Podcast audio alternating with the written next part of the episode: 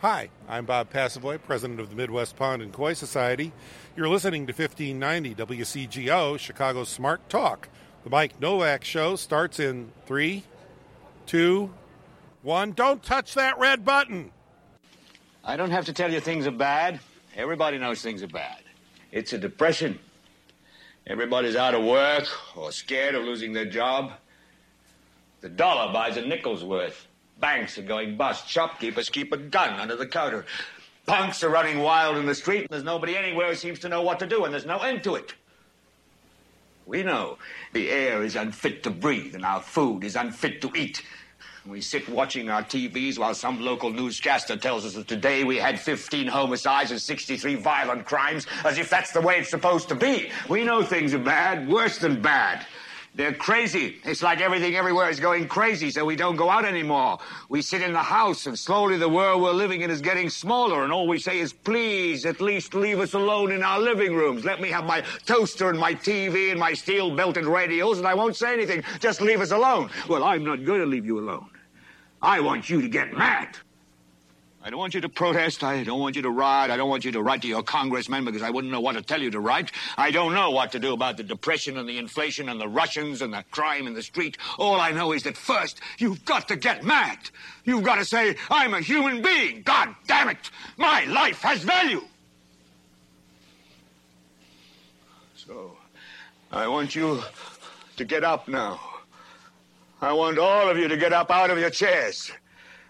I want you to get up right now and go to the window, open it, and stick your head out and yell, I'm as mad as hell, and I'm not going to take this anymore! It's the Mike Novak Show with Peggy Malecki. Green, gardening, and environment radio. Flavored with a dash of humor. Welcome to intelligent, irreverent talk about plants and the planet they grow on. Your questions, comments, and participation are always welcome at 877 711 5611. Good planets are hard to find. Temperate zones and tropic climes. And true currents and thriving seas. Wind blowing through breathing trees. Strong ozone and safe sunshine. Well, good planets are hard to find. Good planets. This week's show is brought to you by Happy Leaf LED Grow Lights, USA made with a five year warranty. Jumpstart your plants with better light. And by Sitka Salmon Shares, bringing responsible and sustainable wild Alaskan seafood direct to your door. Good planets are. And here they are Peggy Malecki and Mike Novak.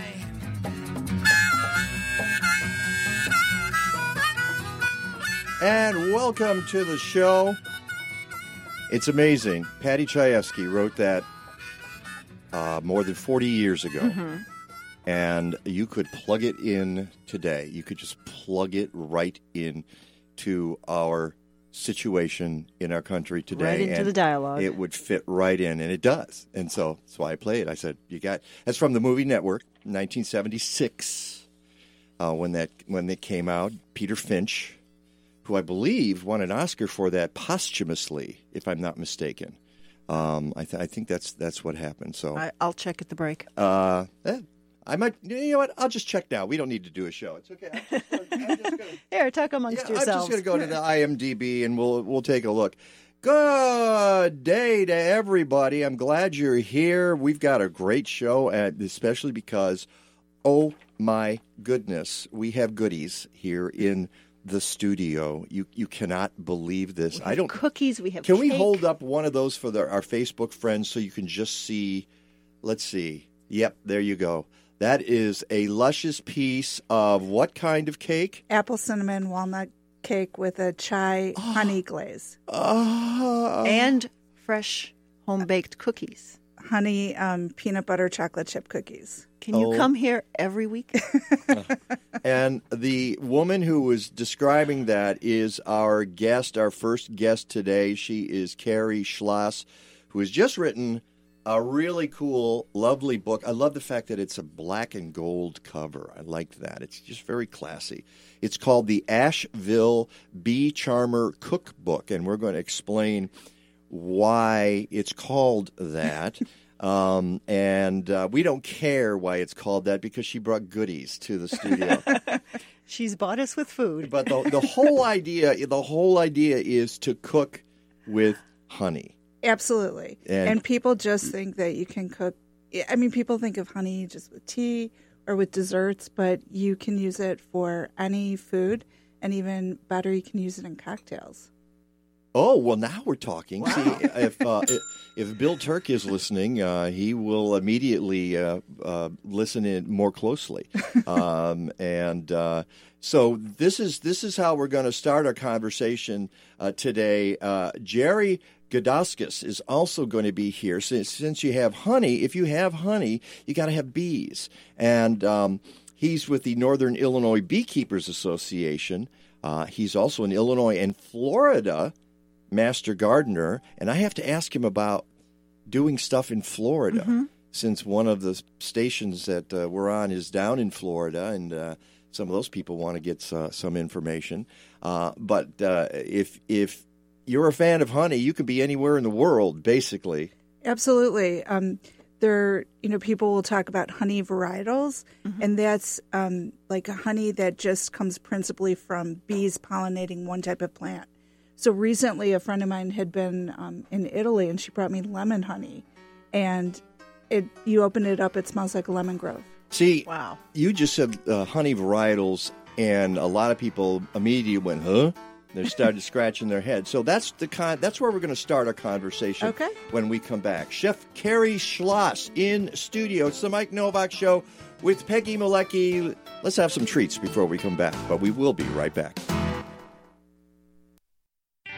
This is Peggy Malecki. The end of summer doesn't mean the end of growing season. That's when I bring tropicals, scented geraniums, and herbs onto my porch, plug in my Happy Leaf LED grow lights, and watch them thrive all winter long. 50,000 plus hour minimum lifespan, 5 year warranty, USA made. Go to happyleafled.com and save 10% on purchases above $100 when you use the code MIKE. Happy Leaf LED grow lights, summer light in the middle of winter. From boat, To doorstep. you can have the best in premium and sustainable Alaskan seafood right here in the Midwest. Sitka Salmon Shares is an Alaskan community supported fishery, or CSF, comprised of small boat family fishermen from southeast Alaska. They're supported by 4,000 CSF members, and you can be one too. Sign up at SitkaSalmonShares.com to receive fresh Alaska salmon, whitefish, and more in shares ranging from three to nine months. Use promo code Mike Novak 18 for $25 off. Go to SitkaSalmonShares.com. Have you ever walked into a hair salon and been overwhelmed by the smell of chemicals? Well, that's never going to happen at Organic Roots Eco Salon. They use only the safest, most natural, professional hair products available to make sure you get great color results that last and won't harm the environment or you. Their salon products and services are free from ammonia, formaldehyde, and other toxins typically found in hair color, perms, and keratin smoothing treatments. Organic Roots also offers a complete menu of safe straightening treatments, including the non toxic Magic Sleek and Cezanne keratin smoothing products that let you shampoo the same day. They even repurpose hair clippings, recycle product containers, and use LED lighting. Now that's green. Walk into 21st century hair care for women and men at Organic Roots Eco Salon, 3417 Dempster in Skokie. Book your appointment at organicrootsecosalon.com or call 847 423 2653. Health and beauty. You no longer have to sacrifice one for the other. Sweet, see the sweetest Tupelo honey. Just like honey, baby, from the beginning. You can't stop us on the road to freedom. Welcome back to the Mike Novak Show with Peggy Malecki. Of course, I had to find a honey reference uh, for our bump music, uh, a little Van Morrison, Tupelo Honey, which is listed in this book that we're talking about this morning, the Asheville Bee Charmer Cookbook by Carrie Schloss, who who happens to live just down the road here. Uh, Yeah. not very far from the radio station. 10 minute drive. Oh my goodness! You could have you could have walked it over. You know. uh, no, it's okay. You had cake though. and Right. we have it here. I'm going to test it on air. Okay. Not yet. Not yet. And we also have cookies, and I will test those too. We will do not at the same time though. I don't want to mess up the palate. Yes, you right? want to keep your palate Keep refreshed. the, well, what we do then, I have a little sip of coffee, and then I refresh the palate, and and we go forward. So, give us a little bit about your background uh, before we we get into uh, the essence of the book. So I actually uh, started out my career in finance, although I had always loved um, cooking, and um, I'd wanted to be a chef very early on. And my dad kind of said, "No, you can't go to cooking school." Eventually, Don't you love parents that just they, they, they just crush dreams left and right like like paper cups? But I, I used to cook all the time, and um, finally I went to culinary school and became a personal chef. And um, a couple of a Where'd you go to culinary school? Kendall College, Right. So okay. So again, nearby. a local school. Yeah. And um, then a couple years ago, my friends who own the Asheville Bee Charmer, which is a honey store in Asheville, North Carolina. But it's not just a honey store. No, I mean, sell- this this is obviously uh, we use the word too much on the show, but an iconic place, and it is and is unlike pretty much anything I would think in the country. Yeah, it is an incredible place. I mean, you walk in and they have like 50 varieties of honey, and then they have other bee and honey related products. So, like bath products, and but they also have anything that you can think of to do with bees and promoting bee awareness. Uh huh. And it's Asheville, North Carolina, Correct. which itself is a kind of an enclave of oh, it of, is of interesting, artistic, creative people, right? Oh yeah, it is. I- I love going there. I mean, the food is great. The atmosphere is great. You have lots of artists. You have great craft beer. Um, great restaurants. So it's just a wonderful place. And um, and actually, me sitting at their honey bar in the store tasting honeys is how the book came to life. so, how do you know these people at, at Asheville? So I, uh, the store is owned by Kim Allen and Jillian Kelly, and Kim and I um, have known each other since our freshman year of college. Okay. And so I went to visit them because they had, um, they used to live in Chicago and they moved out there, and I wanted to see their store. And they have this great honey tasting bar because that's a thing is I- I- people again, think, you got to stop right there. It's like, how, how many people have ever been to a honey tasting bar? Oh, and it's incredible, and it looks like a beehive. So it's, um, and you know, the thing is, like, people think that what they know is, as honey from the Right. grocery store, that really isn't honey. So once you have people tasting real honey, Well, some of it's not even real honey. correct? I mean, I found out about this a few years ago that there's a scam that you might think you're buying honey, but you're buying some other. Blend of You're u- something. Yeah. Well, you're usually buying like corn syrup, or it could be barley Mm-hmm. syrup or rice syrup. And um, there are no labeling laws, national labeling laws for honey. Surprise! so you really need to know what people are doing, and um, that's why I really encourage people to um, buy honey from their local farmers markets, course. or you can buy it from somebody like the Asheville Bee Charmer. or, or or or a local farmers market uh, or company that uh, uh, markets a product and you know the company and so you trust them. And isn't Correct. importing it from South America or someplace else. Yeah, and I mean it's funny because um, somebody had said to me, uh, I had gone to China a few months ago, and they're like, "Oh, are you going to buy honey from China?" And I was like, uh, "Honey doesn't really exist in China because the bees can't live because of the pollution in like Beijing, for example." So Is people, that true? Yeah, I and so people don't realize. All right, now that. we're going to have to ask Jerry about Yeah. that when he comes Yeah. in here. There's- Seriously, there you do, they don't raise bees in China because well of the there are pollution. s- i mean there are some in very rural areas but like in the main Sure. manufacturing parts they don't like have in Beijing. You're probably not going to find No. beekeepers. No bees. no Yeah. Yeah. No. Well, and you know, going back to the local honey, there's also a lot of studies that have said there's health benefits from the bee pollen from Yes. your local plants and not plants from elsewhere in the yeah world. actually if you have allergies um, if you eat local honey because you're kind of ingesting some of the plants that you're allergic to you build up immunities so it's a it's a good thing plus it just tastes delicious All right. and it no, yeah. I'm sorry. Go ahead. Oh no, no, no! I was going to say, and it actually makes um, cooking a lot easier and faster um, than you realize because there's a lot of recipes that use sugar, And when you use sugar, you generally speaking have to have the sugar melt and all of this. When you use honey, you can kind of whisk it into sauces, dressings. See, you've already got me thinking because I'm not a cook. Okay, let's let's establish that. I I have a basic repertoire of maybe a half a dozen things that I'm capable of dealing with in the kitchen. One of them, though, is pumpkin pie. I do the pumpkin pie each year, and I looked at your book and I thought, and I went to the pumpkin pie recipe right away. I thought, you know, maybe I need to do this. But your pumpkin pie recipe is very different from the traditional pumpkin pie recipe. Yes, it's Even the crust is different. Well, so I really tried. Um, I've, as I was a personal chef, I've had a lot of clients who are gluten free and dairy free, and I really tried to incorporate some of those ideas into the book. So you'll see there's designations um, on every recipe if they're vegetarian, dairy free, gluten free, and um, for me, I I love that nutty crust on the um, pumpkin pie. There's just something about nuts and that kind of the roasted pumpkin flavor that I just think is delicious. So that's what I tried to incorporate. So it is a different crust. Okay.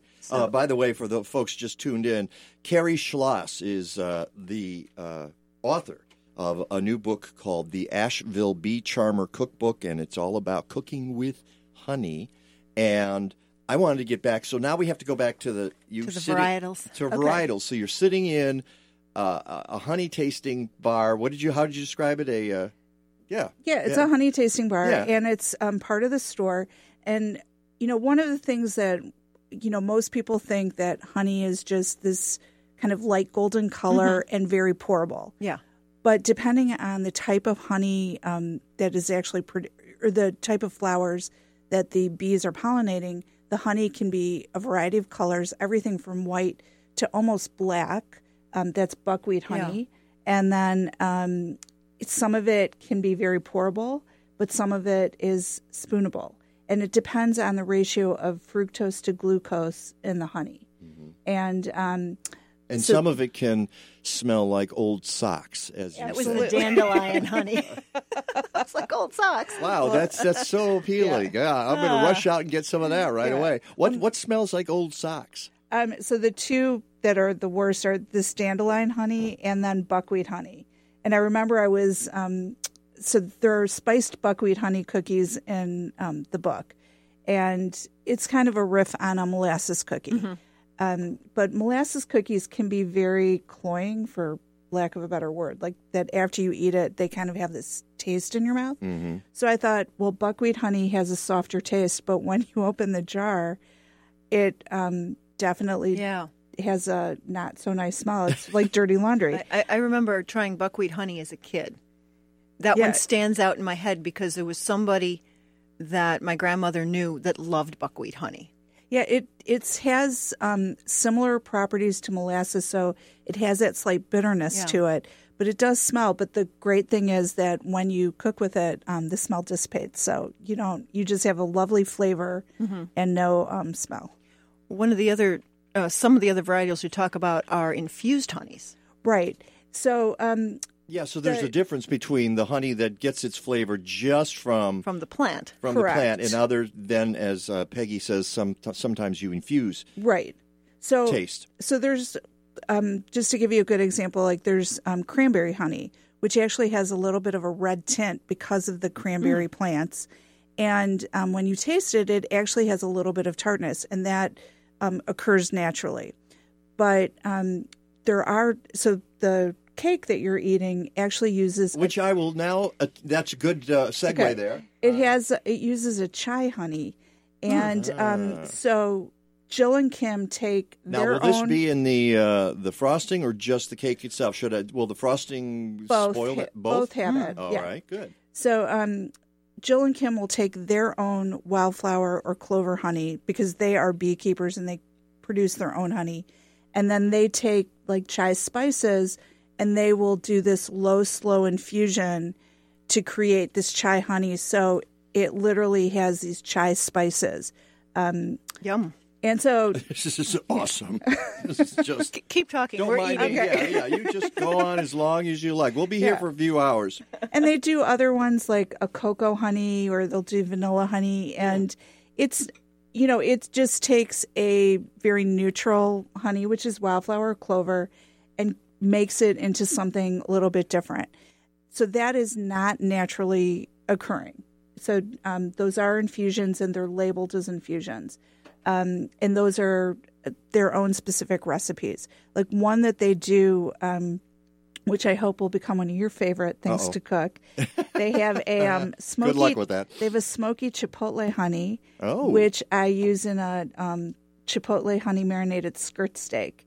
That I kid Mm. you not, the marinade takes ten minutes to make. All right. You have it What um, page? marinate for What page is that in here? Okay. um, you marinate it for an hour and then you just grill it and you're done. And it's delicious. And that was one of the things that I really tried to do at the book is people are super busy and they don't have time to be in the kitchen. So all the recipes except for maybe four can be made in between 15 minutes and 60 minutes. Wow. Yeah. Okay. Well, that that cake is uh, superb, but. I, I would say, you know, if I ate that and you said identify the flavor, of course I would never be able to identify that. I don't think in a million years. But it you can taste um, a little bit of the cinnamon, and Sure. you can Mhm. taste. Yeah. So you can take the spices. You may not necessarily know they're chai, but Yeah. you would probably be able to say that it has a little bit of an Yeah. Indian flavor yeah, to it. It definitely has a chai flavor in Yeah. the background, you, but you can't tell it's from the honey necessarily. Correct. So if someone wanted to make that recipe and they didn't have the chai honey, can they use regular honey? Yeah, you can use. Um, But what's regular honey? See, well, you what you would so- get the wildflower or clover that you get at the store. yeah, so I would say buy a neutral honey, but even then, you really need to taste all your honeys, um, just like you need to taste olive oils or wine, because um, you could have a Chardonnay from a lot of different Right. places that will taste very different. Wildflower honey, for example, from one neighborhood will be very different than wildflower honey from even 10 miles away.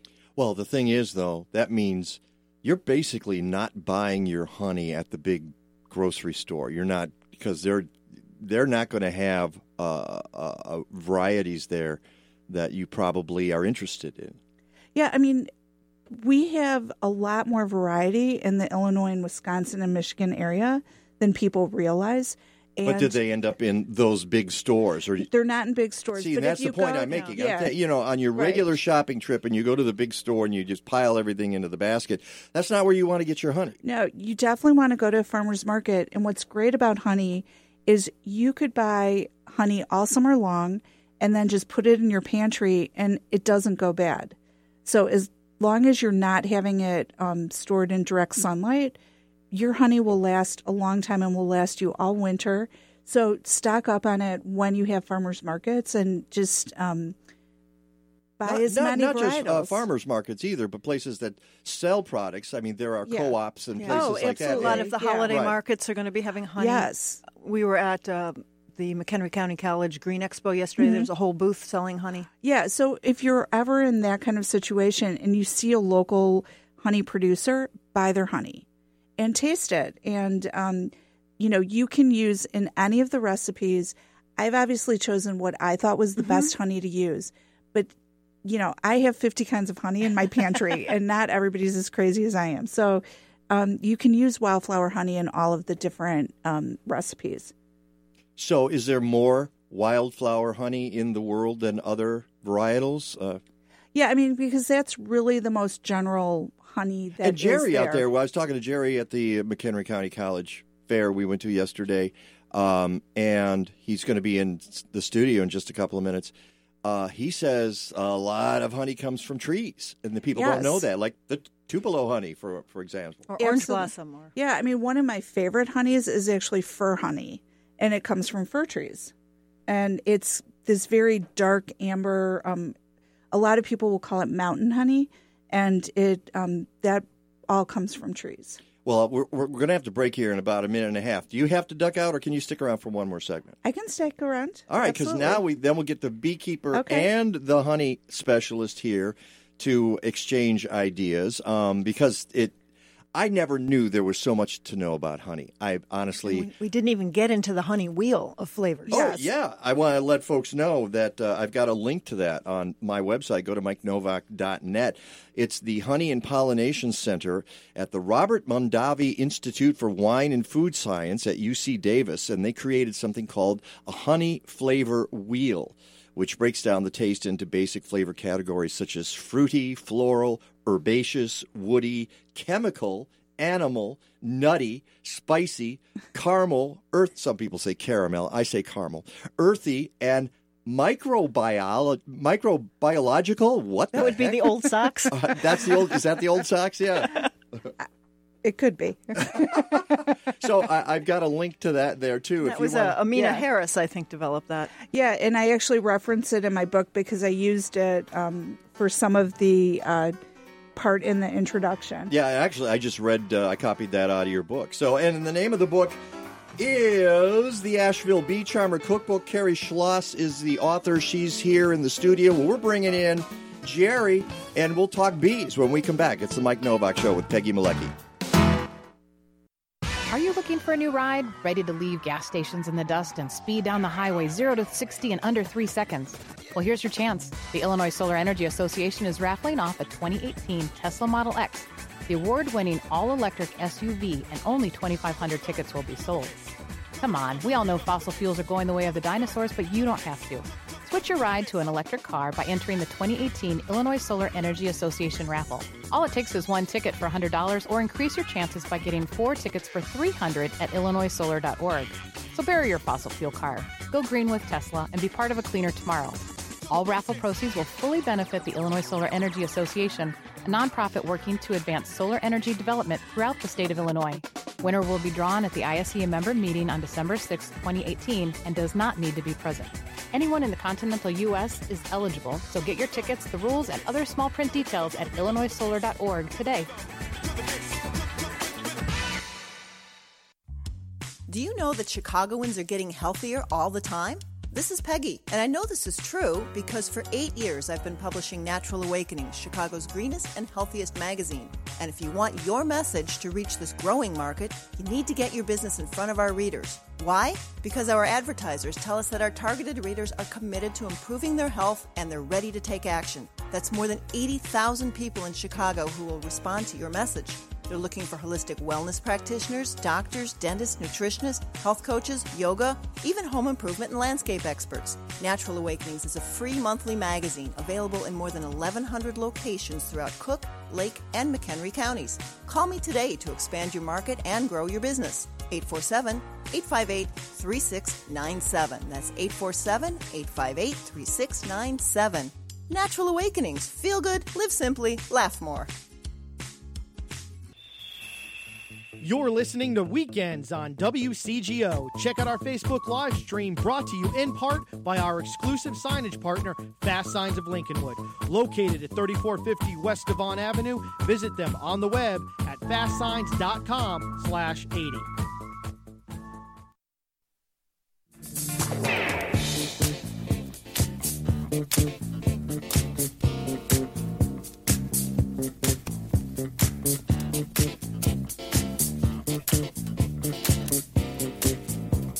Welcome back to the Mike Novak Show Mike, with Peggy Malecki. We're in disco heaven. Boogie Oogie Oogie, Gonna move you over just 1978. A little bit here. A Taste of Honey. I had no idea this song. That's why I said you're finding every honey song in the book. Yeah, but how did you even know this thing existed? I probably have the 45 somewhere at home still. Here we go. Seriously, I probably have Oh the 45. Yeah, I got news for you. I'm turning the song down. There we go. Okay.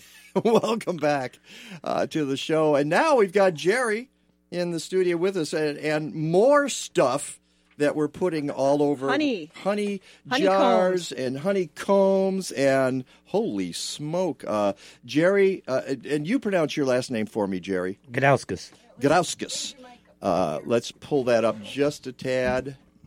Oh, there you go. If you want to sit, there we go. Yeah. Jerry Gudauskas is a beekeeper with the Northern Illinois Beekeepers Association and an Illinois and Florida Master Gardener. Why do you have Master Gardener uh, certificates in two states? Uh, because I was a master gardener in Florida for three years.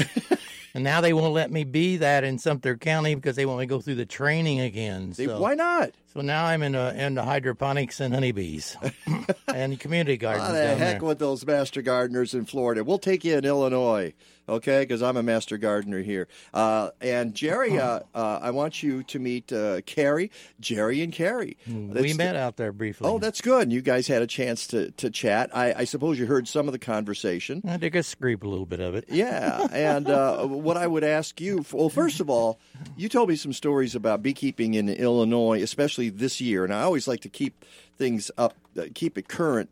And you said it was uh, there was a, a point in the year where you had some problems, uh, mainly because we got really hot and dry, and it really affected the uh, production. That's correct. We had a lot of rainfall earlier in the year before July, and then we had what we call a dearth or a drought and during July, so we didn't have the nectar flow that we should have had, and then we had rain, and rain, of course, washes out the nectar in the flowers too. So uh, my bees may not survive the winter because they had zero honey in some of their boxes. Oh dear.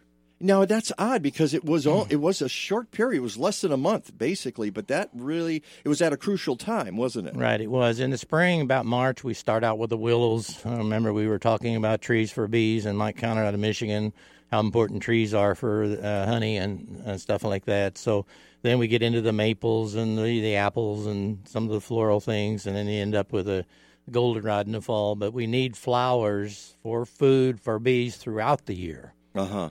Uh Carrie, do you ever have conversations with with beekeepers about that and about the quality of the honey? Do they ever warn you or say we don't think the batch this year is that good or anything like that? Have you ever heard anything like that? Yeah, I, I had. Let's pull that, mic uh, toward pointed toward her, Peggy. There. There we go. Okay. I had heard um, from quite a few people this year that it was a very tough year, and for honey, not just in this area but nationwide. Really? Yeah, and the weather really played. Um, I mean, it. You saw it in other gardening as well. Like Right. so, um, I think the weather just played a part. Well, it was a late season for one thing. Yeah, it was cool in the northern tier of the entire country, uh, stretching basically from the- the Atlantic to the Rockies. Very cool weather early on, and a lot of it was wet. And um, uh, Jerry, I would imagine that affects bees a lot. Uh, yes, of course, the climate affects bees, seasons affect bees. Uh, uh, in terms of uh, being reported locally, um, uh, Tim May uh, is a Harvard beekeeper with 14, 1500 hives, and he's a president of the American Bee Federation. And so he's reported on some of the uh, uh, beekeeping throughout the, uh, United States, and he's had a tough time too with some of his hives. So Uh, how long have you been um, uh, been a beekeeper, Jerry? I'm going into my fifth year. I started when I was 78 years old. I'm in, I'm then. Give that man a ding. All right. It has become so fascinating. My vine. I've been a master gardener. And and also you have a farming background as well. Yeah, I've always kept touch. I, I like to call myself a teacher and a farmer. Yeah. Don't call yourself a psychologist. People ask you all kind of questions. All right, I'm going to start calling myself a farmer so people leave me alone. yes, I have, and I have farm property now. Uh, primarily, uh, primarily GMO corn and soybeans, which I don't approve. But my nephews farm it downstate in Christian Ah. Fayette counties. So, yeah. But I'm a gardener, and I started uh, master gardening in '95. Well, actually, '97. I retired in '95, and I got in taking horticulture courses. I'm mostly a technical person, and and Yeah, you're you're you're kind of an engineer type of guy, aren't well, you? Well, I was in the Air Force in electronics, and I got a then I got out and got a degree in physics, math, and chemistry. I got a master's in counseling, and and I'm a national board certified counselor. But as, as I mentioned the other day, you when you go along in life, you find a need for it, and you go for that need. And I found different needs throughout my life. It's challenged me. Uh, what I'm going to tell you, Jerry, is that you're overqualified for everything. Okay? no, I'm just I'm letting you know. eclectic. I'm just eclectic, and I don't. I- I don't learn enough, so I got to go learn more. All right, well, let's take a phone call because we've got a, a caller, and uh, let's bring in Greg. Uh, you're on the Mike Novak Show with Peggy Malecki. How you doing? Oh, real good. Hey, it was good to hear this uh, topic here because uh, we're here down in Beverly and we have a we're Chicago's uh, first meadery and we got a you know honey wine tasting bar and it'd be great if Carrie could come down sometime. We do a honey and mead uh, pairing, you know, to her. Uh, I mean, her uh, the different recipes she has. We could cook them up and then pair them with all the different meads. It'd be a great, great I'm- event. I'm so glad you called in because you are on my list to contact um, because I had heard about the meadery and I haven't had a chance to get down there yet. But um, I uh, I would love to do that. Uh, and by the way, Greg, give if, let's take the time give you a little plug here, okay? Uh, Oh, great. The name of the meadery and where people can find out about you. Yeah, it's uh, Wild Blossom Meadery, uh, and we're in uh, Beverly. That's uh, 90, 9030 South Hermitage. And we're open uh, Wednesday through Sunday. And we have a full tasting bar. We've got 20 different meads. And we raise honeybees around here in the city. We have some bees right down on Michigan Avenue, then other bees in the lakefront, through the parks. And it's all local honey that tastes wonderful. But we all turn it into honey wine. And we have, about, say, 20 different varieties. Wow. So is that what mead is? Do you want to explain what mead is in particular?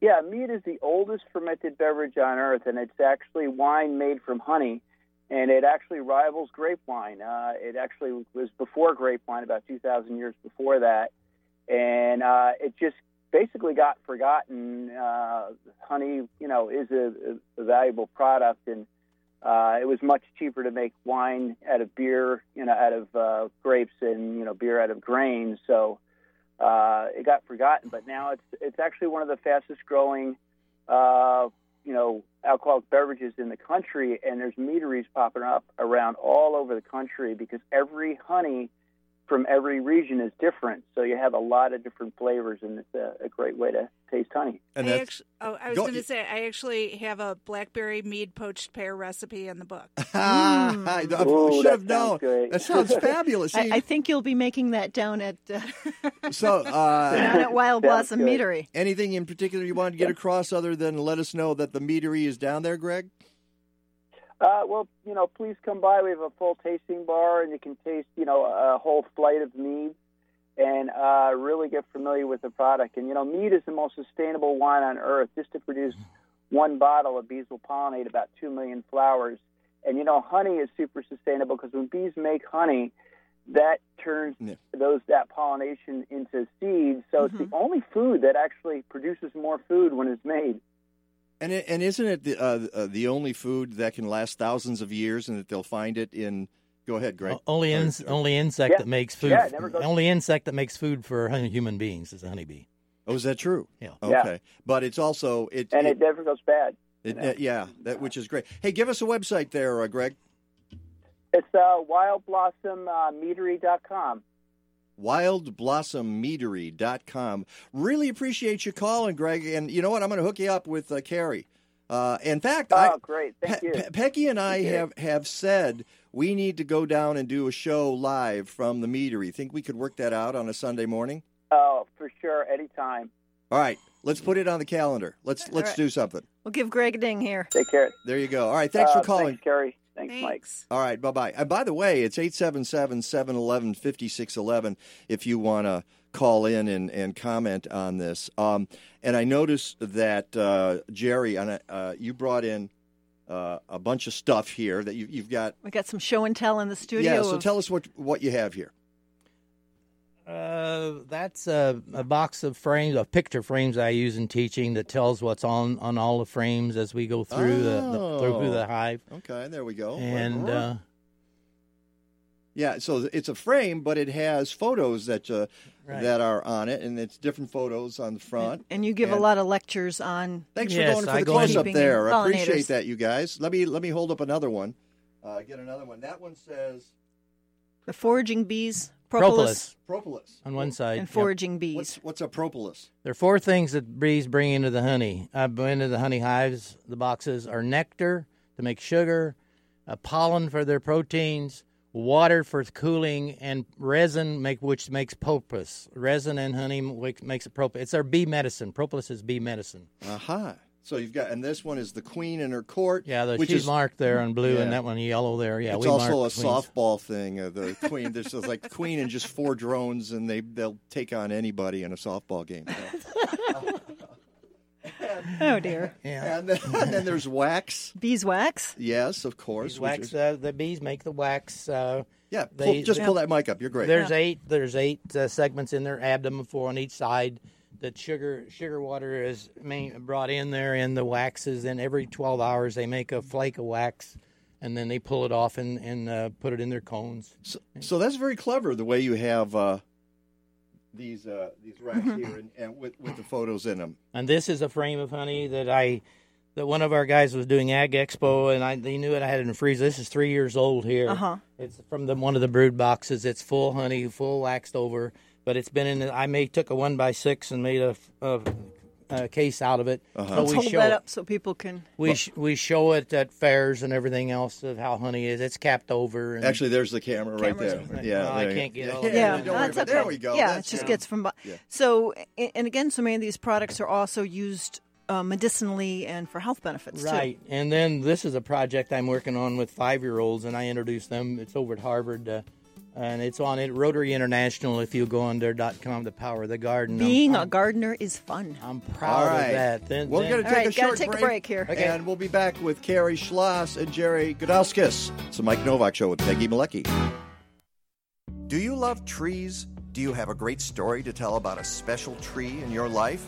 The Morton Arboretum and Openlands have partnered to launch Tremendous Tree Stories, an online collection of stories highlighting people's connection to trees. Submit stories of the trees you cherish, remember from childhood, or that hold a special meaning for you. Browse the collection and consider sharing your own tree story by visiting tree-stories.org. tree-stories.org.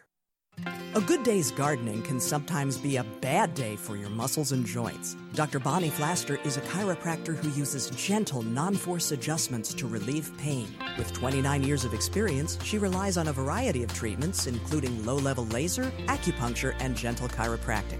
Visit her at River North Wellness Center and find health tips at rivernorthwellness.com. Call Dr. Bonnie Flaster at 312 642 7545 and get back to feeling good.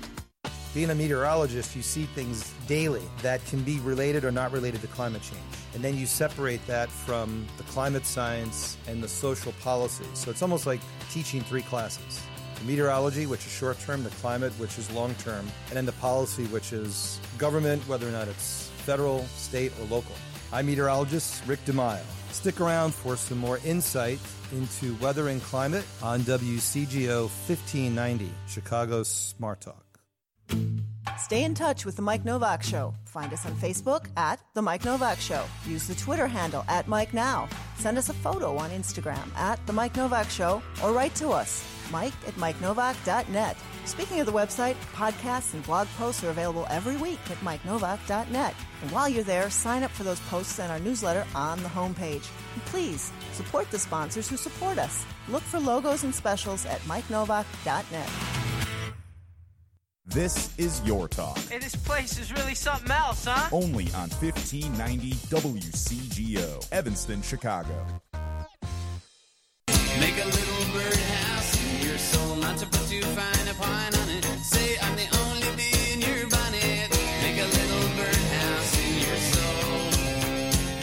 Some of these I have prepared. Uh, welcome back to the Mike Novak Show with Peggy Malecki. We're having fun here. Uh, we've got uh, Chef Carrie Schloss in the studio with us, who is the author of the Asheville Bee Charmer Cookbook. Uh, and you can get it wherever fine books are sold. Uh, pretty much everywhere uh, online. I was all all of those places you order books from are there, and and actually independent bookstores. Do go into an Mhm. independent bookstore and get it. Uh, Jerry Gudauskas is also in studio. He's with the Northern Illinois Beekeepers Association. He's an Illinois and Florida Master Gardener, although Florida won't let him take And the he's test in the. Master Beekeeper program at the University of Florida. Yes. Wow. It's a five year program. And when did you start that?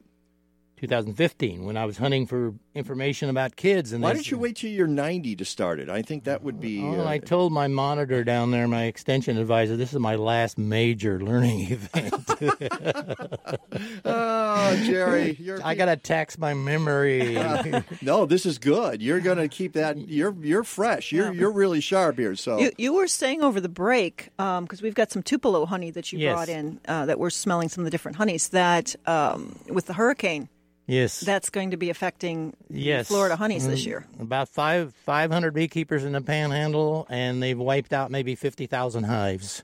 Oh my goodness! And uh, we're we got a GoFunding page to try to help out those people as well as we did in New York. And I mean, in Puerto Rico, what happens is not only the hives taken uh, down with the winds and the waters and everything else, we've lost all our food sources. So we've got to some way help those beekeepers down there pick up the bootstraps. And let's uh, let's make something really clear here. Uh, bee uh, honeybees are not native to Correct. the United States. They they're sometimes called Western honeybees, sometimes called European honeybees.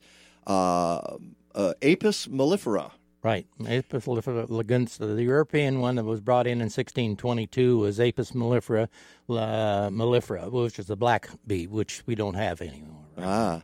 Uh, and okay, we were doing a little taste test here. We uh, uh, Jerry brought in some samples of. This is all your honey. Uh, not the Tupelo. It, I work with a beekeeper in Florida that has 500 high Scott Irving out of River Apiaries, and I sell honey down there with him. The Tupelo, the Gallberry, the Sourwood, the All Orange right, Blossom, so Wildflower. Jerry, you're that, you're yeah. sniffing one. That's this year's, right, Jerry? I, I haven't tasted it, but I mean, it smells just delicious. And what's really nice is What's the uh, essence you're getting out of well, that? so because it's like a wildflower, it has a very floral scent, but it's very mild. Um, so this is kind of the kind of honey that you'd want as a very neutral honey Uh-huh. to be able to use in almost any recipe. Okay. So this and I Then mean the there's one- colors really because he had two different years. Right, Yeah, one's that's- 2014. 2014 is the one I won all kind of awards on in Florida, the Welsh Honey Show, and it's been in there since then. It, all you turn in is a, a blank jar, and they label it for you. So take a And, take uh, a, a whiff of that one and let us know. It's I call my backyard honey. They're both from my bees in my backyard, which is uh, McHenry. Uh, I'm surrounded by the city of McHenry. And so you can, I mean, you can smell a slight difference between the two. because it, Um, it varies from year to year. You It'll Absolutely. change. It'll change over Yeah. time too. Yeah. And now, which one is that? So That- this is the Tupelo, and Tupelo is absolutely one of my app favorites. all right, I wanna try it. Yeah, you Yeah. have to smell this Although, if you want to smell this, don't smell that first. because All that's right. a stronger smell. All right, so let me start with the 20, Jerry's honey. Yeah, this is 2014, the award-winning 2014. Right. And so Tupelo honey. Yeah, it does. um, it's it's sort of it's, just- mild. It's very mild, very- light floral. yeah. It won Um, over two or three hundred different uh, uh, colors of honey, all over all extracted honey. All right, now here's the Tupelo. But can you Whoa, smell the difference? Yes, yeah. yes. And Tupelo is great it, it- because it, it's seems richer somehow. Mhm. Like like you know, like your your blood will uh, But coagulate. it has it has more fructose than glucose in it, and therefore it doesn't crystallize as much. Uh, the, there's several sugars in there. The next one that you worry about crystallizing is dextrose. It'll and canola has a more dextrose in it, so it'll crystallize much faster than the. But that's one of the top honeys. The uh, locust honey is a top honey. Gallberry is also a top honey, but by name it doesn't sell as well, but it's as good as Tupelo honey. Uh, and Carrie, you mentioned in your book you talk about the different honeys that crystallize and don't crystallize. Right. And so I I mean I was horrified once because somebody said, "Oh, all my honey crystallized so I threw it out because it was bad." And I was like, No. And um the you know, all you want to do uh so all of Jerry's honeys are not the Tupelo, but these others are in glass jars. And if it does crystallize, you just get some warm water in a pan and put the bot- uh, put the jar in, and just over very low heat, you let it um, warm up, and it will uncrystallize. I did mine in an induction burner, which I set it at 110 degrees, or you can in a hot sun you can it'll un- uncrystallize it. in Don't hot sun, too. microwave it. Does Oh no, no, no, no, no. Does it? But the crystallization doesn't change the properties at all. I mean, I mean, obviously it has the properties have changed somewhat, but how does it affect it? Do you have to to melt it back to cook with it? No, I mean you can. Uh, so, have you ever seen creamed honey in a store? That's actually crystallized honey that they just whip. Really? Oh, Yeah, that's how you get creamed honey. Well, there's a Um, process. Uh, the Canadian out of Canada in the- 1930s came to the United States, and pro- and we have a formula to process how you. It's like you do in school. You used to do the crys- blue uh, crystals in one, bl- drop a crystal out there. It's forming crystals. What it is. Uh-huh. And when it crystallizes, it's get, be- begins to get moisture in there. And if you get too much moisture in and up above 20%, you start to it starts the ferment process. So 110 degrees is a good temperature. You get 145 degrees, you start to to um, pasteurize the honey. Then you lose all the medicinal values and everything else that's gone with it. For instance, if you put it in hot tea, it's more it's more than uh, 145 degrees, so begin to lose the medicinal values Oh, from it. really? So when you're putting it in hot tea, you're not getting the medicinal value. You're just getting the flavor. It's still So you sh- so you should actually like if you're sick and you want to have the medicinal value, um, you take you should um, just take the honey off of a spoon and then drink your Oh. tea or drink hot water. I had no idea. yes. Yeah, anything fermented, like a, a miso. Same Yeah. thing. You're not. You don't want to heat it, or it's going to lose its values, its Right. properties. But actually, I mean, when you said like, can you cook with crystallized? So the cake, the chai honey I had was Yes. slightly crystallized, and I just used it in its crystallized form when I was mixing it. Okay, I have to add. This is. I'm probably being really crude here. Is there a problem if you pop it in a microwave at low and, and do it that well, you way? d- you can't control the heat in the microwave, so Okay. um, that's why you never want to use a microwave to reheat honey. Got it. So what you're doing is boiling. out- You're essentially with a microwave. You're boiling out the water. That's Uh, what you're doing in cooking so with put, microwave. put it in a pot in warm water and let it Yeah. gen- Yeah. gently bring it back. Right, The and other- you have to have patience to do it because it does take a while. The other thing with honey, I don't know if you know, you don't think it's acidic. It's acidic. It's around 3.6. I used to teach. That's food, pretty acidic. I was a master food preserver too, food preserver, canning, freezing, dehydrating at the University of Illinois. 4.6 is the critical point, but where at which botulism will or will not live in in, in uh, canning and other processes. So Uh-huh. you can't mix some of the things, or you, you, you have to know what you're doing. When I change recipes, I I for salsa, for example, I use a pH meter to find out what the pH is. So you can't fool around with mixing, or you're going to make somebody sick. Garlic and oil is one where oil does not have hydrogen in it, and you can't figure out what the pH is. So, so I've the Midwest Garlic Festival. Lady's selling that, and I'm shaking my head. Somebody's going to get botulism because she didn't know what she's doing. So. Okay, well, all right. Uh, just it's even with what we consider a benign food, because I think most people would, would say honey's pretty benign. Um, But it is it, acidic, It, it, and it, it's it helps and, to know what and what doing. happens is the bee takes. The, Well, I'll tell you what, we're not going to have time for that because I want to thank you guys uh, for being on the show. That's Jerry. I could go for hours I know this you stuff. could. Uh, I want to educate people. I know you do, and we appreciate that. Uh, and uh, you can go to my website to link to the Northern Illinois Beekeepers Association. You can go there to uh, uh, to find out where to get Carrie's book. Carrie Schloss, the author of the Asheville Bee Charmer Cookbook. A bunch of great recipes in there. Thank you both for coming into the studio. It's just Thank been you. fun. All right, we'll be back. The Mike Novak Show with Peggy Malecki. Captain's log, stardate 42326.1. The Enterprise is under attack by an apparently hostile life form. Mr. Worf, status report. Inexplicable, Captain. They appear to be perambulating vegetables. We are being stalked by stalks of asparagus. That is incorrect, Mr. Worf. Asparagus officinalis, or killer asparagus, was the subject of a very popular 21st century tome by the brilliant author Mike Novak. Mike Novak. I'm familiar with his work. Mike Novak was one of the smartest, funniest people in the horticultural world of the 21st century. Sound red alert. Shields up. Tell me more, Mr. Data. He has been variously compared to Mark Twain, Dave Barry, and Edgar Allan Poe. Edgar Allan Poe, author of my favorite children's stories. Captain, I am attempting to access a copy of the masterpiece. Hmm, it seems to be available online at aroundtheblockpress.com. AroundTheBlockPress.com. AroundTheBlockPress.com? Yes, Mr. Worf. Yes, Captain. Aroundtheblockpress.com. How many times can I say it? Welcome to the second hour of the Mike Novak Show with Peggy Malecki. Green, gardening, and environment radio with just a soupçon of humor. Or is that a dash? Call us with your questions and comments at 877 711 5611. Here they are again Peggy Malecki and Mike Novak. All I need is good food to eat and make me healthy, wealthy, wide awake. Lettuce, tomatoes, root and bacon. What about those sweet potatoes? All I need What is about good that honey? food to eat. What about that apple cake? My goodness, we're uh, we're chowing down. Peggy and I are chowing down on cake that uh, Carrie Schloss brought in here, and it's just fabulous. And I haven't even gotten to the cookie, and that's a peanut butter cookie. so I don't know, Bill Turk. There's a piece of cake sitting here waiting for you. um, we should put a uh, candle in it and wish him happy renewed marriage vows, which which we missed last week. Sorry about that, Bill. Uh, but uh, we're sending our good wishes. So that's it. Sorry, I'm chewing. Oh, I know. That's okay. No, that's fine. That's fine. Hey, welcome back to the Mike Novak Show with Peggy Malecki. Uh, one thing we didn't say in the last segment when we were talking uh, to Carrie Schloss and uh, Jerry Gudauskas um, is, uh, you know, this would make a great holiday gift for somebody the Asheville Bee Charmer Cookbook.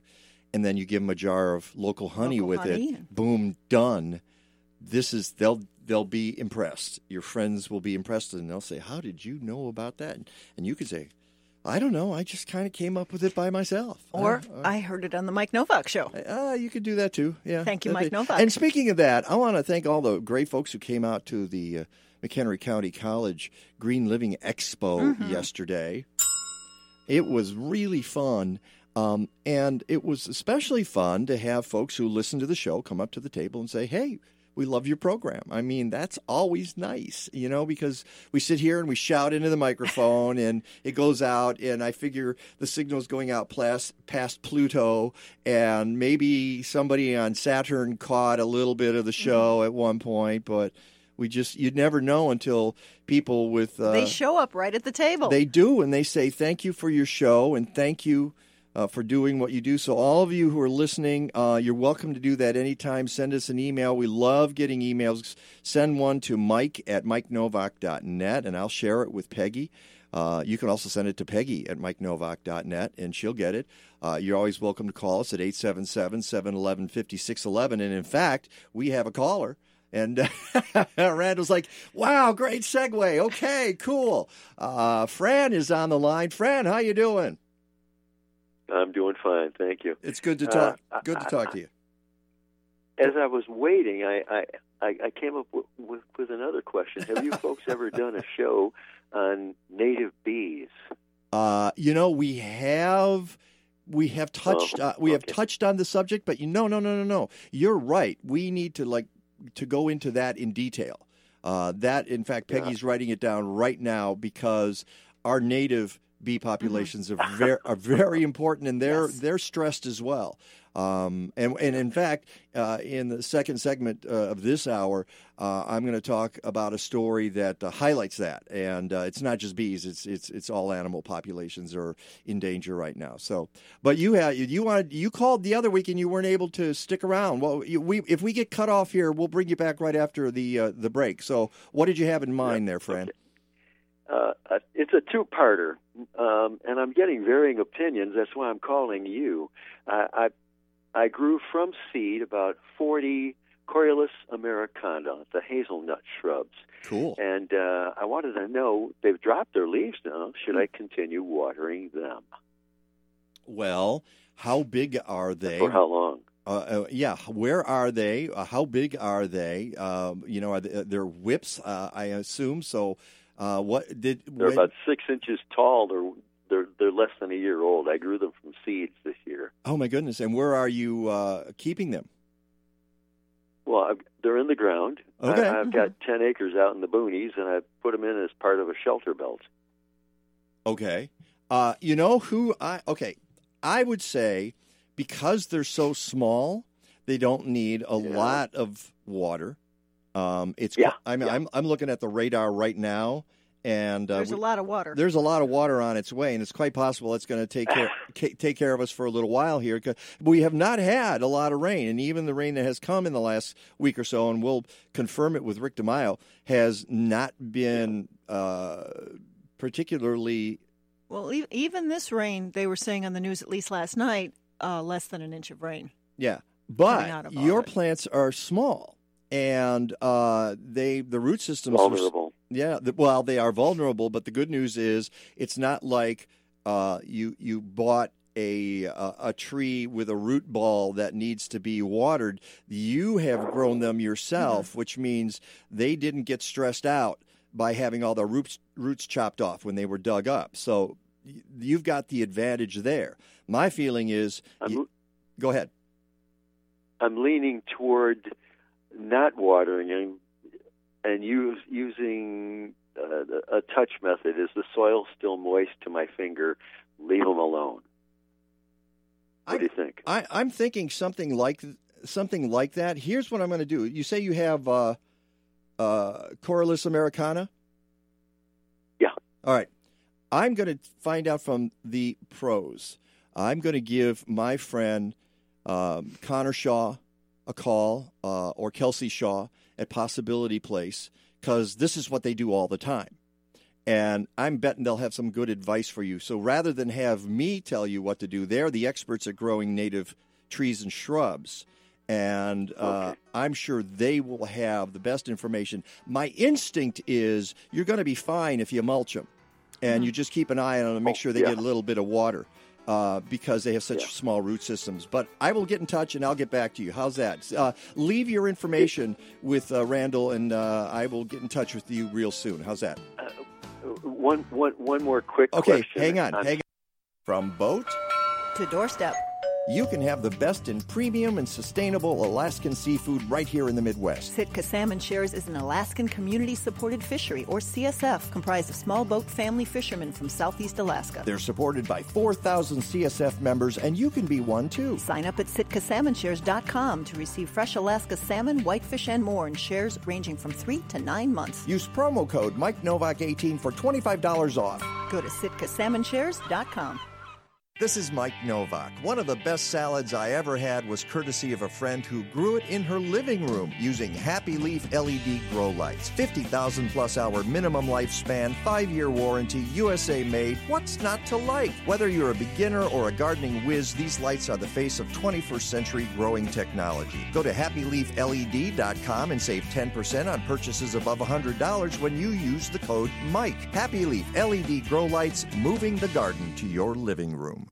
Are you looking for a new ride? Ready to leave gas stations in the dust and speed down the highway 0 to 60 in under 3 seconds?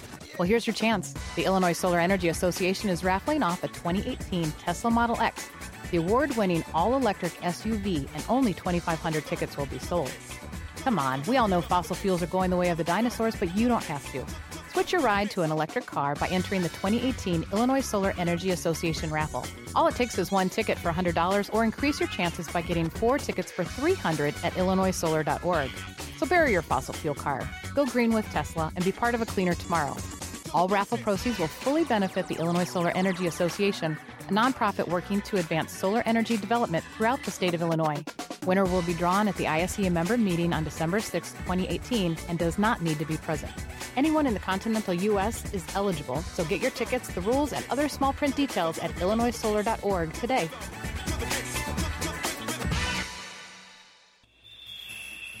You're listening to Weekends on WCGO. Check out our Facebook live stream brought to you in part by our exclusive signage partner, Fast Signs of Lincolnwood. Located at 3450 West Devon Avenue, visit them on the web at fastsigns.com slash 80. This is Your Talk. We're going to be here for a long time. Only on 1590 WCGO, Evanston, Chicago.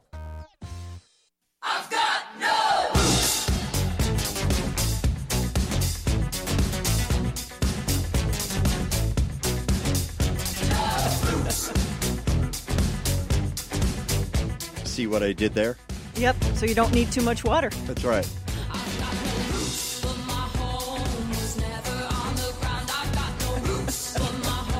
Randall's just shaking his head. He doesn't like uh, musical puns. Okay. Welcome back to the Mike Novak Show with Peggy Malecki, and that's why we're playing Alice Merton, I Got No Roots.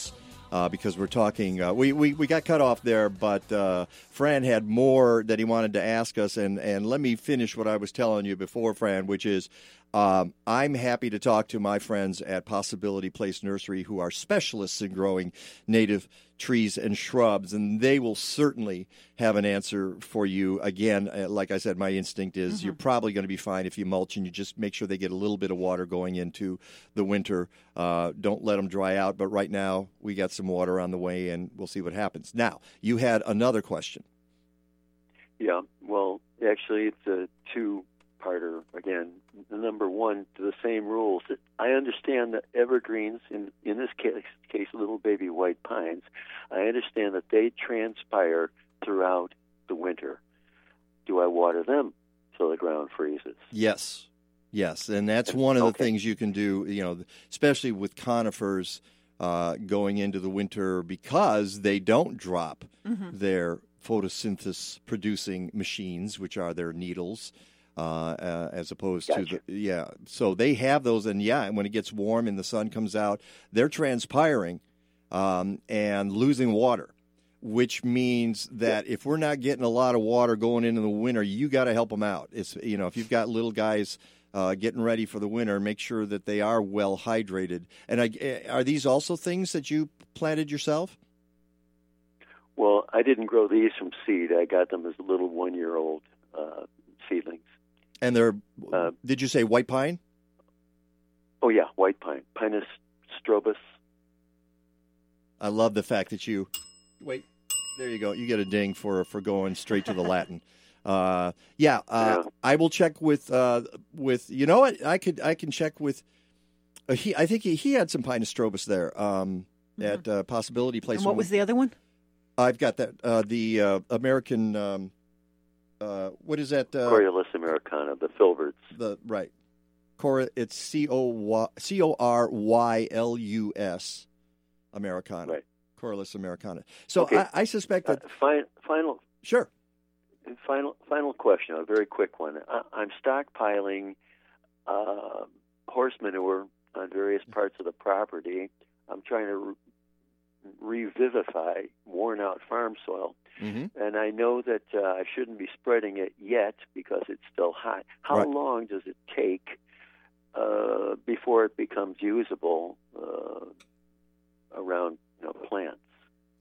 You know, to cool off. Good question. Um, I would think uh, over the winter you're probably fine.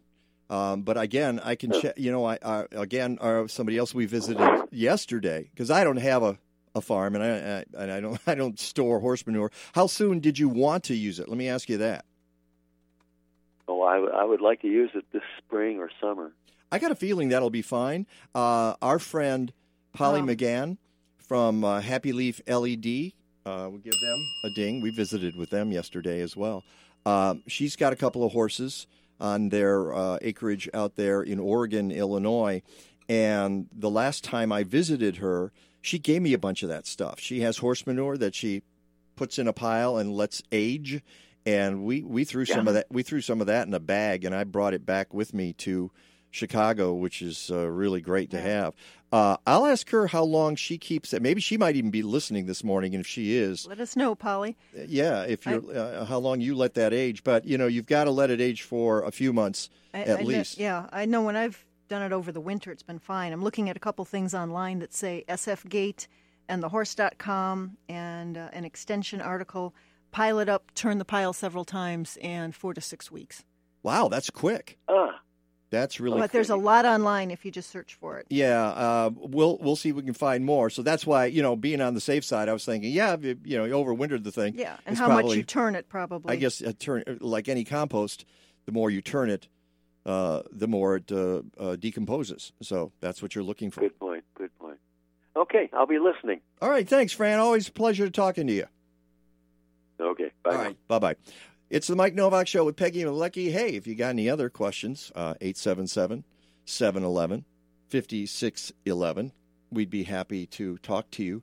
Uh, we started uh, talking a little bit about uh, the uh, McHenry County Green Living Expo that we were at yesterday, and you can go to uh, our Facebook page, The Mike Novak Show, and you can see some of the stuff that we posted up there. We have some videos of the fish tank. How cool was the fish tank? That was amazing. Um, 2,500 gallons of water. And all, you know, I wish Mike Jackson had been there.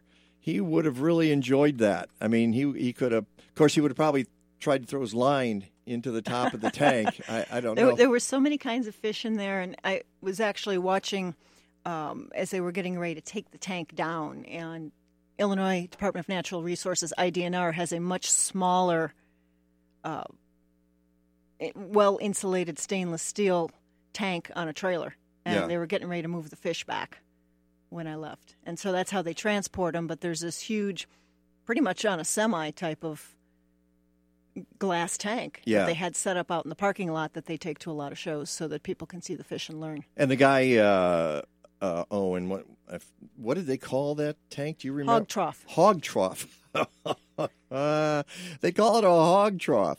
Uh, and he said, "Yeah, we're getting ready to take this apart and rebuild it because they had a little leak in one point. I mean, Mhm. nothing serious. It's like it, I told him, it's like going to the Chicago Flower and Garden Show, and if you've got uh, any water feature, it's going to leak. Yeah. It it's just there's no way. I mean, you're you're setting it up temporarily, like for five days, or it used to be And 10 they're hauling this thing all across the country, so it's yeah, it's yeah, it gets get beat up, uh, and they don't haul it with water in it, and they bring it. And I was surprised they just used tap water to fill it up. Now he says then they treat it so Mm-hmm. that the fish, you know, I would say why don't you just scoop water out of the Fox River and put it in there? I don't know.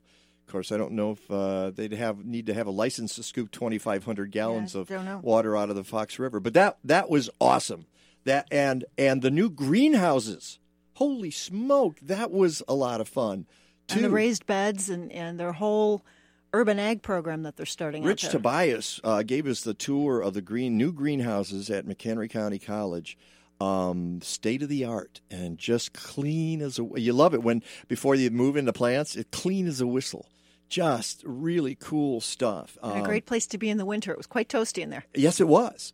Um, and by the way, Shane uh, Shanauer was the guy uh, uh, out of Ohio with the hog trough. Um, uh, and uh, and of course, we talked to uh, the Happy Leaf people. and We talked to to uh, all kinds of folks. And one of the things I wanted to point out about that Green Living Expo, uh, you and I have been to Green Living Expos before. We you know, Mhm. I sometimes you know, amongst us environmental types and people who do these things, you and I have talked, Peggy, about this many times. We say, how many more of these kinds of shows do you need? And then you end up going to a really good one, Mhm. like the one we went to yesterday, and you go, oh, okay, I get it. That's why you do it. Uh, not only were the vendors, and you know, you use the word vendor and it's almost a pejorative, but it's not. These are people who have Exhibitors. yeah, let's call them exhibitors um, with great products and great ideas. And a lot, of them are organizations that are Mhm. trying to get you to do things smart and Educational groups. I mean. I've got my uh, climate voter button on right here, folks.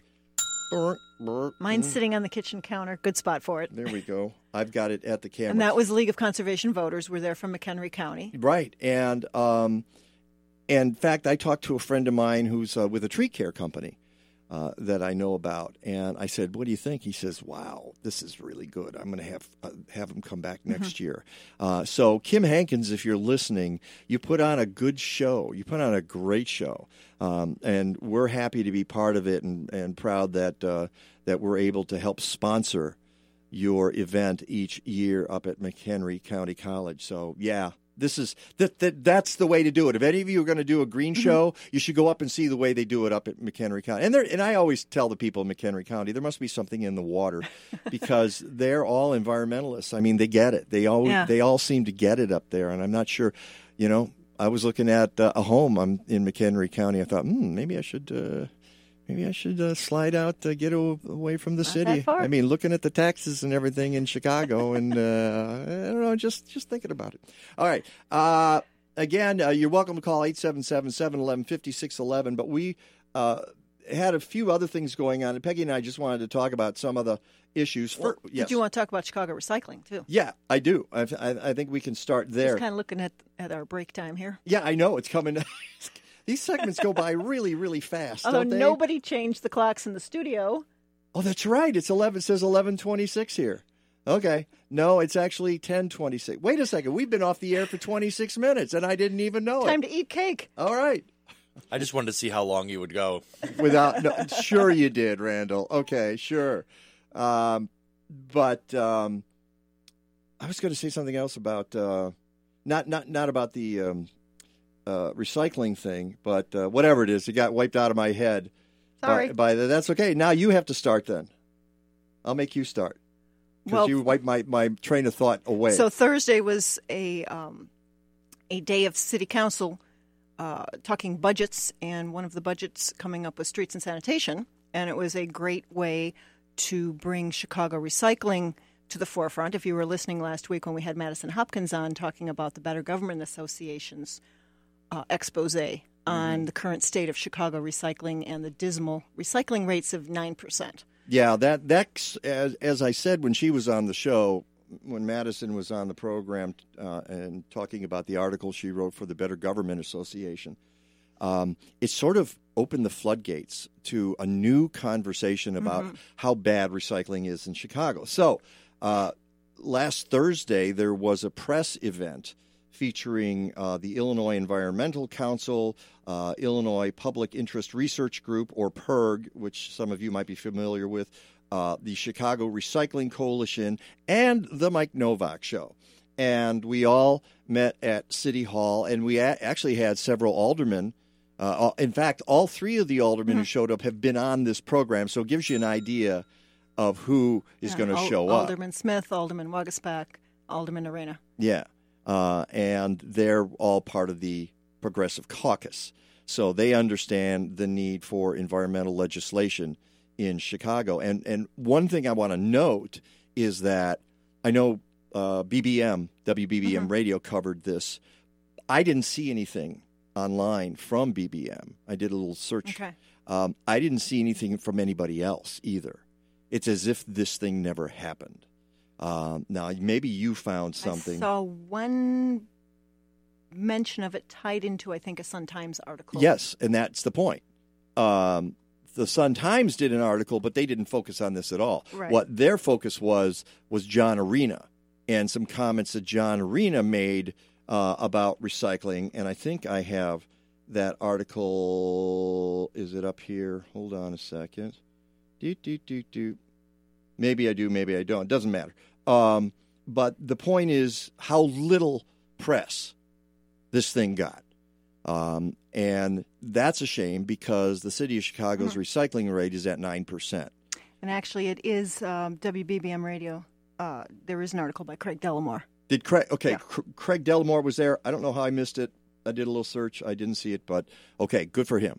Good for BBM because they were there and they were Mhm. covering it, and I appreciate the fact that they were there. Um, very little else.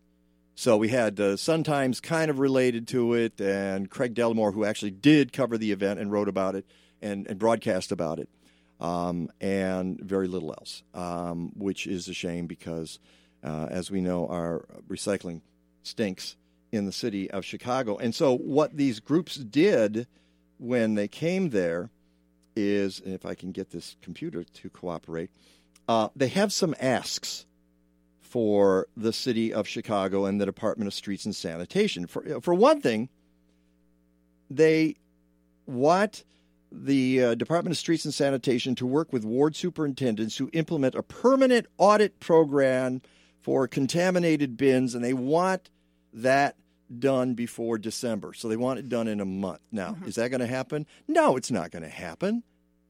We're asking for it. Is it going to happen? Ha ha ha. But it does get people thinking about it when Sure. you put the ask out And the there. problem is, one of the things that this report in the Better Government Association revealed was that Chicago, uh, or the Chicago recycling bins are tagged at a rate 20 times higher by waste management than any of the other people who pick up your recycling. And the problem with that is waste management also runs landfills. So when they tag your recycling bin, uh, then the city has to come and pick up the what is now garbage and take it to the landfill. landfill. Woohoo! Uh, and uh, Coincidence? so is that a double dip on the part of waste management? And so they're getting paid by the city of Chicago to pick up your recycling. Then they tag the bin, and they get paid by the city to dump that into their landfills. And when they do pick up the recycling, they get paid to sell those commodities on the market. So I look at it and I say, no, it's a triple dip, is hmm. what waste, waste management is doing.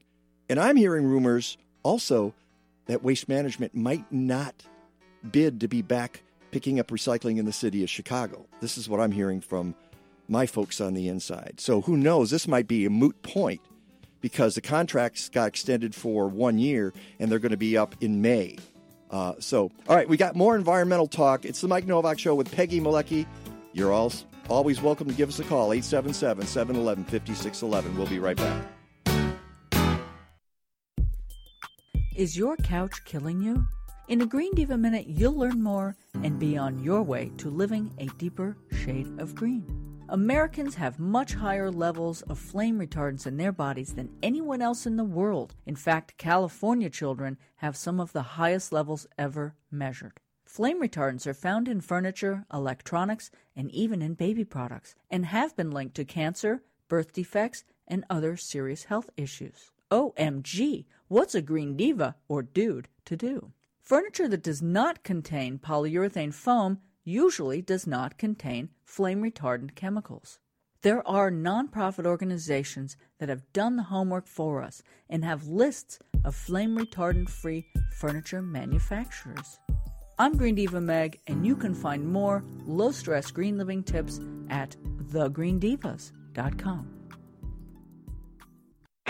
Whether it's March, July, September, or December, if you're a gardener, any time of year is perfect for a subscription to Chicagoland Gardening Magazine. It's the garden magazine for our region and one of the best gardening magazines in the country. Every issue features spectacular photos, articles by noted horticultural authorities, nursery owners, state extension agents, master gardeners, and more. There are columns like Ask the Garden Pros, regional reports, what to do in the garden, and even my column on the inside back page of every issue. I make up stuff and they pay me for it.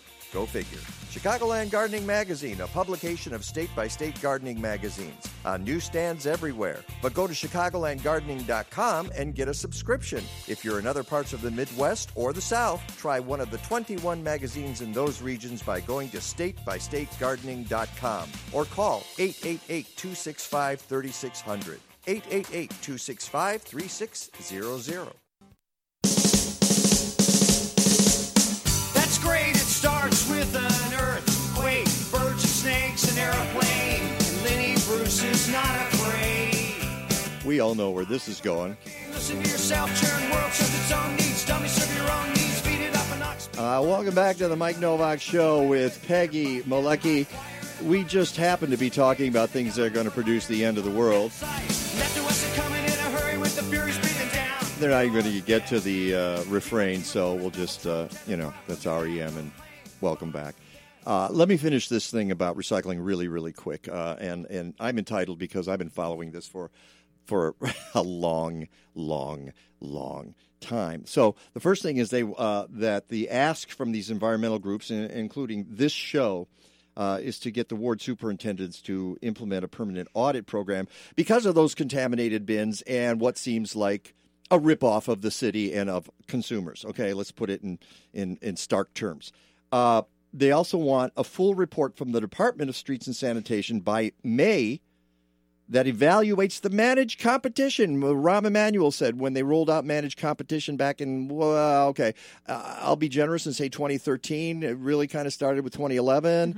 Um, but um, And what's managed competition again? uh, it is you bring city workers uh, and you have some private companies. So you got two areas of the city. That, there are six uh, districts, six areas. Two of them are being picked up by city workers, and four of them are being picked up by private companies. And the idea is like to see who does it better and see if we save money. Well, of course, you're going to save money because the city trucks have more workers on them than the private. But if you're contaminating bins, if you're if you're marking at 20 times the rate of everybody else that they're contaminated, are we really saving money? Okay, we don't know. The problem is, Mayor Emanuel said, well, we've got this managed competition and we're saving millions of dollars already, but there's no numbers to back it up. So the uh, other ask is that by next May, we want to know what those numbers are. How's the managed competition doing? Um, and and also we want uh, an update on the current goals. What are your goals of the recycling program? We're at nine percent. Hey, do you want to get to eleven? How about thirteen? How about fifteen? We don't know. And by when? and by when, uh, and on and on. So this is why there was this press event, and that's why I was there, and we're going to continue to push for it. So And you can watch yes, the Randall, video. are you are you are you okay? We're off Facebook. Uh, thanks, Mark Zuckerberg. Are you going to get us back going? Get us. No, I didn't even play it that long. You know what? All right. Do I get to rant about Facebook now? No. I, I hate Facebook. I hate Facebook. I it's annoying and clunky, and the only reason I'm on it is because it's the way of the world yeah, right I now. know it is because it's a necessary evil for this business. And they bumped us off of Facebook because I played a few seconds of REM. That's the way they work. So I guess I never play that song again, huh? All right. All right, back to what we were doing. Yeah, all right. Uh, you go. Actually, it says it's been partially muted. so maybe, oh, but I think, did you bump us off there? Uh, never mind. We'll just, Anyways, let's keep back doing to this. So you found this article in the Guardian that you had posted with the ominous headline: "Humanity has wiped out 60% of animal population since 1970." Report finds. Yeah. And if that isn't the most uh, terrifying thing that I have seen in the last year, I don't know what is. Um, according, and now this was the, the one I posted was in The Guardian. Um, by Damien Carrington, their environment. yeah, editor. but it was everywhere. Yeah. And the point is, it's a it's a report produced by the World Wildlife Fund um, involving 59 scientists from across the globe. Uh, it found that, in as the Guardian says, the vast and growing consumption of food and resources by the global population is destroying the web of life, billions of years in the making, upon which human society ultimately depends for clean air, water, and everything else. Other than that, we're fine. No problem. We're doing great. Uh, quote, we are sleepwalking towards the edge of a cliff, said Mike Barrett, executive director of science and conservation at the WWF. If there was a 60% decline in the human population, that would be the equivalent to emptying North America, South America, Africa, Europe, China, and Oceania. That is the scale of what we've done. Um, we are we are on a collision course with catastrophe, basically on this planet. Um, I'm just uh, and, and and and a lot of people talked about this for a while. The sixth mass extinction, uh, the first to be caused by a species. Yay, Homo sapiens! Go people! Um, other recent analyses have revealed that humankind has destroyed 83. Are you listening to this? 83 percent of all mammals and half of the plants since the dawn of civilization and that even if the destruction were to end now, it would take five to seven million years for the natural world to recover. Wow. And we're not slowing down. That's the thing. In a hundred years, it's going to be us and a couple of squirrels and some sparrows. That's what's going to be, and you know, Chipmunks. and and chipmunks probably too. Yeah.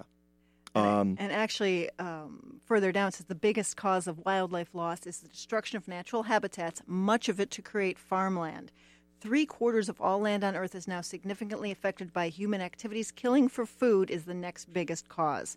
300 mammal species are being eaten into extinction, while the oceans are massively overfished, with more than half now being industrially fished. And that leads into another story that uh, I found. And, and all of these, these links are posted at mikenovak.net. If you go to this week's show, you can find them.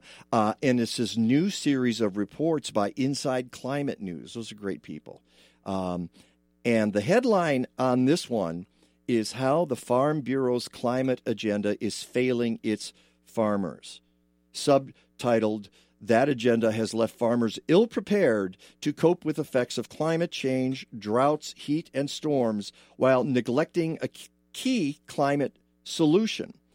And basically, uh, it it talks about how Farm Bureau well, it's kind of been the enemy of climate uh, stability Mm-hmm. in the world, and th- they they're unapologetic about it. That's that is that is the amazing thing about this, uh, and uh, and you just cannot believe. And so, and this is the first of a series of articles that they're going to do. Uh, for instance, you look at Farm Bureau's decades of climate policy opposition. They have a little sidebar here.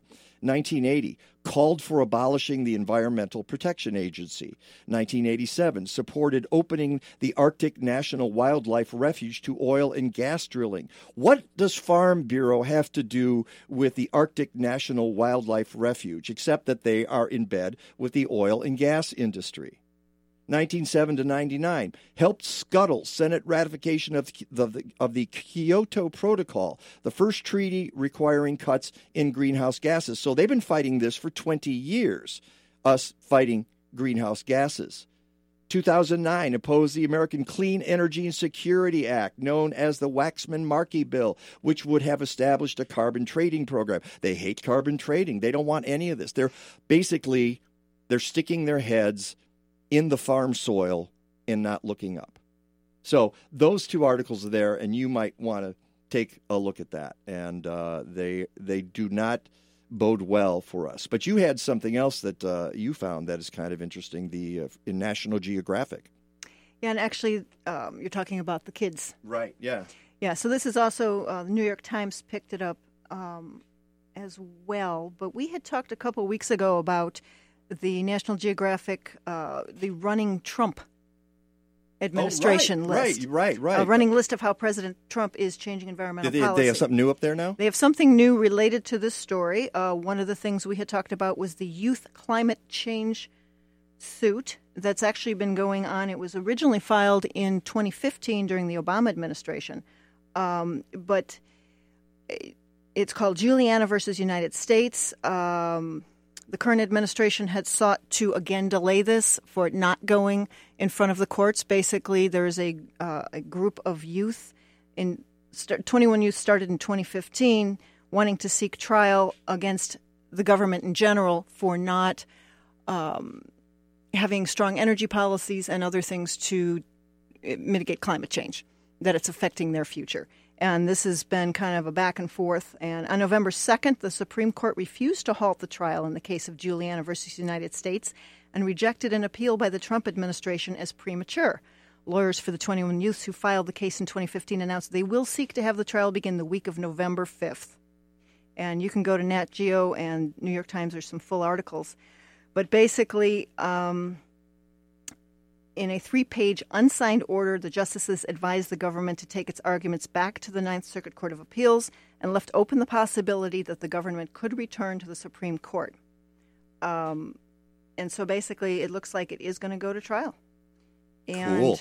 Good. The, the youth Bring the kids in. and it's this is they think this is going to be a precedent setting case.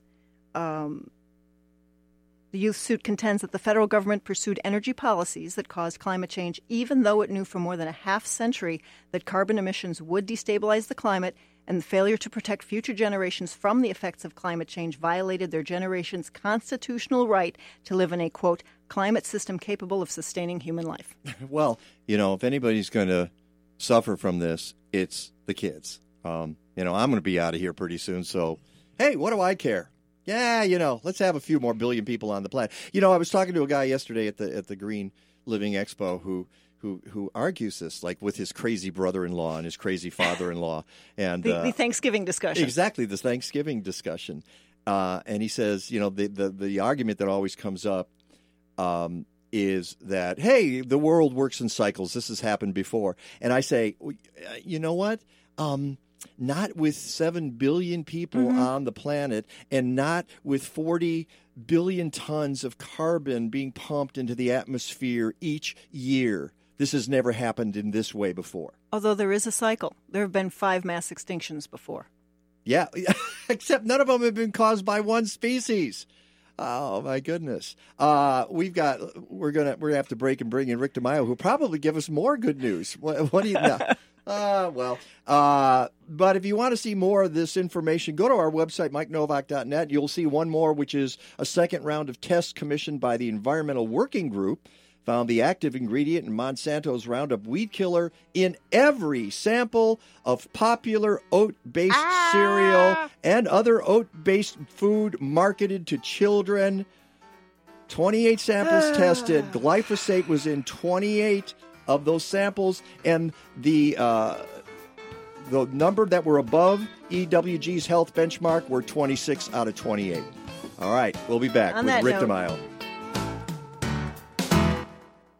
Have you ever walked into a hair salon and been overwhelmed by the smell of chemicals? Well, that's never going to happen at Organic Roots Eco Salon. They use only the safest, most natural, professional hair products available to make sure you get great color results that last and won't harm the environment or you. Their salon products and services are free from ammonia, formaldehyde, and other toxins typically found in hair color, perms, and keratin smoothing treatments. Organic Roots also offers a complete menu of safe straightening treatments, including the non toxic Magic Sleek and Cezanne keratin smoothing products that let you shampoo the same day. They even repurpose hair clippings, recycle product containers, and use LED lighting. Now that's green. Walk into 21st century hair care for women and men at Organic Roots Eco Salon, 3417 Dempster in Skokie. Book your appointment at organicrootsecosalon.com or call 847 423 2653. Health and beauty. You no longer have to sacrifice one for the other. Do you love trees? Do you have a great story to tell about a special tree in your life? The Morton Arboretum and Openlands have partnered to launch Tremendous Tree Stories, an online collection of stories highlighting people's connections to trees. Submit stories of the trees you cherish, remember from your childhood, or that hold a special meaning for you. Browse their collection and consider sharing your own tree story by visiting tree-stories.org. That's tree-stories.org.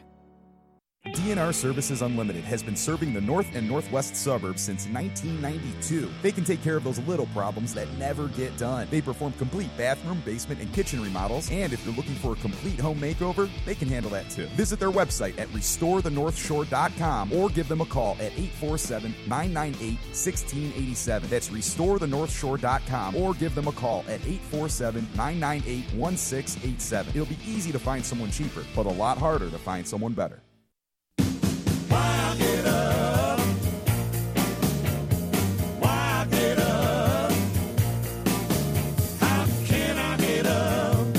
Yeah, the question of the day. Why should I get up? Exactly, exactly. This whole world's gone crazy. Think I've seen enough. I'm gonna sleep forever.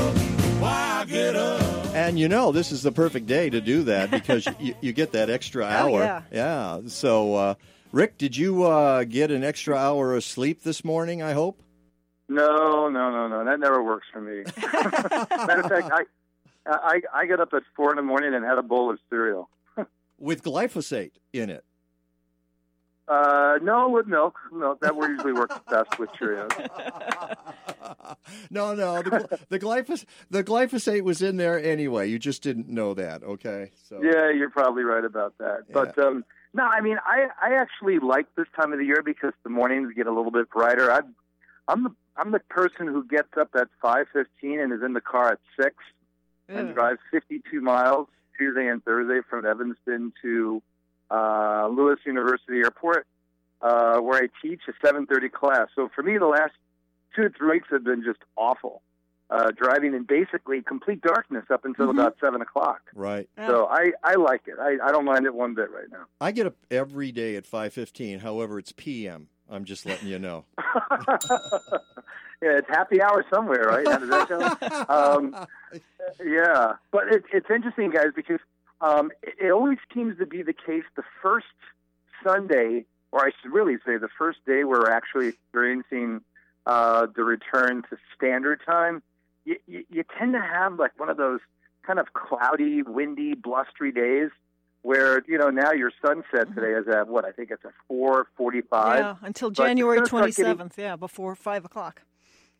Yeah, yeah, there you go, Peg. That's a good number there uh, to throw out. Um, but on a day like today, it's like this, it's getting dark at like 420, and you're like, oh my god, when did when did that happen? It's just it, it's if, if we would have had like one of those like nice bright sunny days, the sky would still be a little bit bright until about five o'clock. But I think what's more important is not so much that it's getting dark. It's like where did the month of October and November go? It's going to feel like like December around here by the end of the week.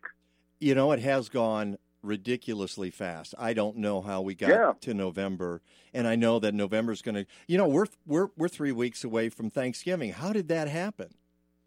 Yeah, I know. I'm I'm hearing these stupid commercials pre Black Friday sales. What's that about? My my And email's even been getting watching- inundated. Yeah.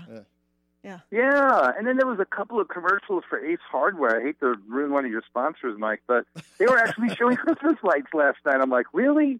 Can Uh, you wait another three weeks? I saw one. But, of, um, I saw one of those uh, ads yesterday, automobile Christmas Hmm. ads. You know, like Yeah. as as if as if The I- big fancy auto in your driveway right with, with, a with bow, the bow. with yeah. the bow, as if I'm going to get a, a car with a bow on it, and it's, and it's going to be in my, my driveway when I get up on Christmas morning. Yeah, that You happens. don't have a driveway. right. That happens to everybody, doesn't it? It'll be in your alley. Yeah, To- to- right. total. Um, you know, and, and you know, speaking of the month of October, it, it felt like it lasted for a month and a half because we had the first ten days of the month we were running almost ten degrees above normal, and then the last twenty-one days of the month, nineteen out of those twenty-one were below normal, and we actually finished the month zero point two degrees above normal. And the 17th, yeah, I know, it seems strange. Yeah. And we were the 17th wettest only because we had most of that rain in the first, um, you know, 10 days of the month. So it was almost not so much like a tale of two months, but it was like a tale of almost two seasons. We went from like the middle of summer to the middle of, of fall. We didn't go to we didn't go from the end of summer to the beginning of fall. We basically went from the middle of one season to the middle of the next. Um, and even though we're getting some good rain now, we're getting a little bit of a break in the next probably hour, and then we'll get another band that comes through here. The next three days look very, very unsettled. Uh, just about every leaf that you see in the tree right now, or the trees rather, which look beautiful by the way, um, will probably be blown off by Tuesday afternoon as we have 40 mile an hour winds, and then we have the possibility of rain mixed with snow around here Thursday night into Friday.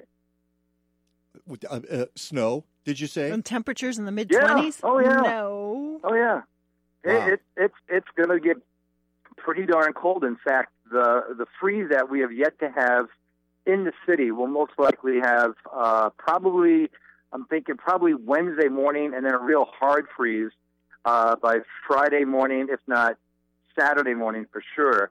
And that'll be the true end of the growing season. But I don't know about you guys, but the maples and the ginkgos look utterly fantastic, don't they? There's been some really beautiful colors, I have to admit, um, uh, and I I wonder if that has been across the board uh, uh, around the country. But I've seen some terrific stuff here in the Midwest. Yeah, and, and I and I think I finally got it right after trying this for like 35 years, trying to predict what the colors were going to be like. and I was getting a little bit worried a couple of weeks ago. I'm like, things look really muted, but just in the last week, they've really, really popped.